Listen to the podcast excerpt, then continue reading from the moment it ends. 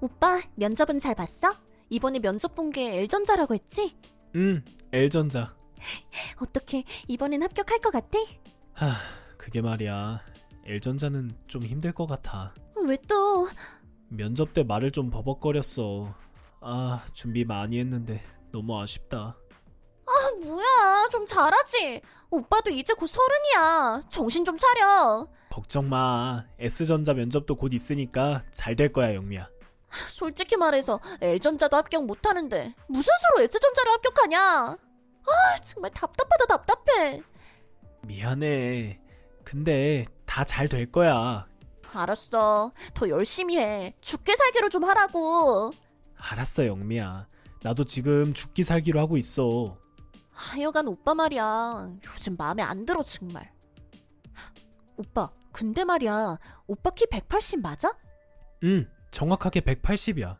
아침에 재면 181까지도 나와. 근데 왜? 내 키에 뭐 문제 있어? 아니, 문제가 있는 건 아니고. 근데 180이 뭐 그래? 그게 무슨 소리야? 같이 다닐 때 보면 키가 좀 작다는 느낌이 들어. 요즘 키가 큰 사람들이 많아서 그렇게 느껴지나 보네. 내가 봐도 요즘 젊은 사람들 많이 큰 것 같아. 맞아. 요즘 시대에는 185는 돼야 큰 키야. 그런가? 내 친구 선아 알지? 응, 잘 알지. 네 절친인데. 근데 선아 씨가 왜? 선아가 얼마 전에 남친이 생겨서 다 같이 만난 적이 있는데 선아 남친 키가 187이야.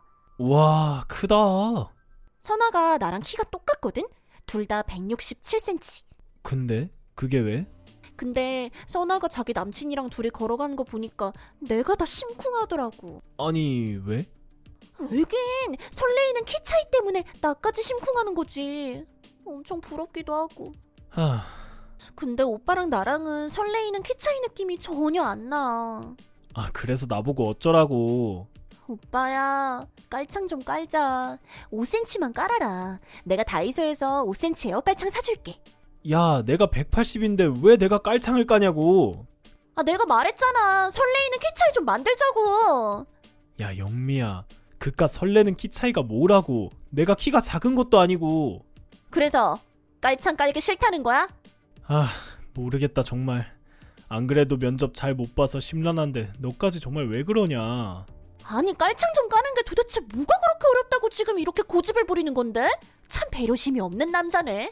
야, 너한테 뽕브라 하라면 넌 기분 좋겠냐? 아 뭐야 장난해 지금? 이미 뽕부라 하고 다니거든. 아, 그래? 아, 진짜 몰랐어. 쏘리. 내가 택배 보냈는데 받았지? 아니, 나 오늘 온종일 도서관에 있었어. 집에 가면 택배 열어봐. 선물이야. 오, 선물? 근데 무슨 선물? 혹시 종합 비타민? 오메가3? 아니면 루테인? 근데 영양제는 맞지? 아니야 틀렸어. 그럼 무슨 선물인데? 집에 가서 열어봐. 아, 뭔데. 궁금해서 공부가 안 된다. 그건 안 되지 공부가 안 되면. 그럼 바로 알려줄게. 선물이 뭐냐면 키높이 깔창이야. 5cm로 준비했어. 야, 진짜. 그놈의 키가 뭐라고? 면접 볼 때도 깔고 면접 가? 내가 무슨 농구 선수 면접 보냐? 아니면 내가 무슨 모델 면접 봐? 키가 커서 나쁠 거 없잖아. 그만하자 좀. 오빠는 나 사랑하는 거 맞아? 사랑하는 애인의 소원도 못 들어줘? 그게 네 소원이냐? 그래, 내 소원이야.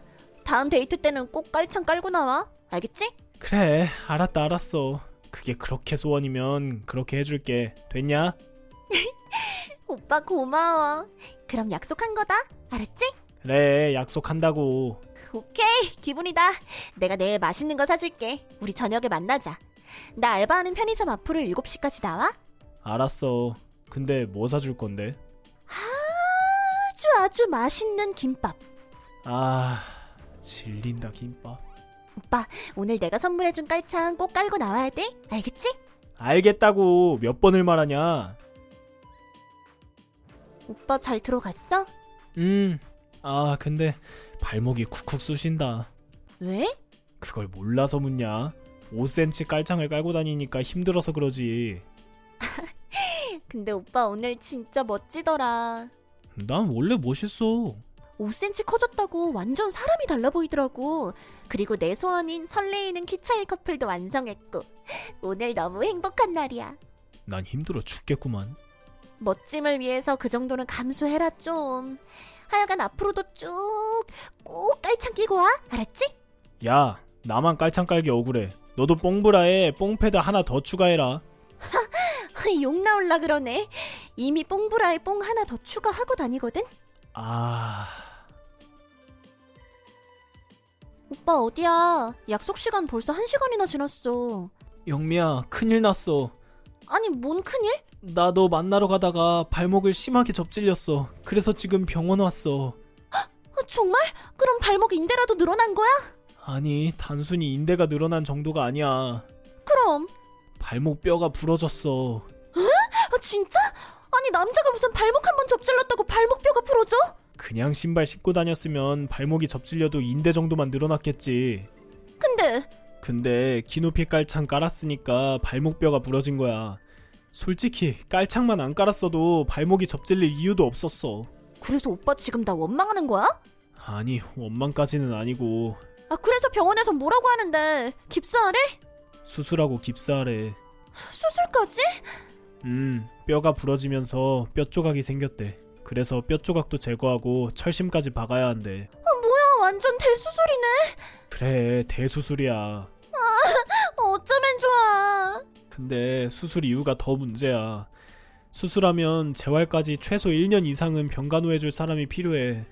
오빠 엄마한테 병간호 해달라고 하면 되겠다. 우리 어머니도 얼마 전에 허리 디스크 수술하셨어. 그래서 힘들어. 그럼 간병인 구해야겠네. 내가 돈이 어딨냐? 그럼 어쩌려고? 어쩌긴 뭘 어째? 네가 해줘야지 병간호. 오빠 미쳤어?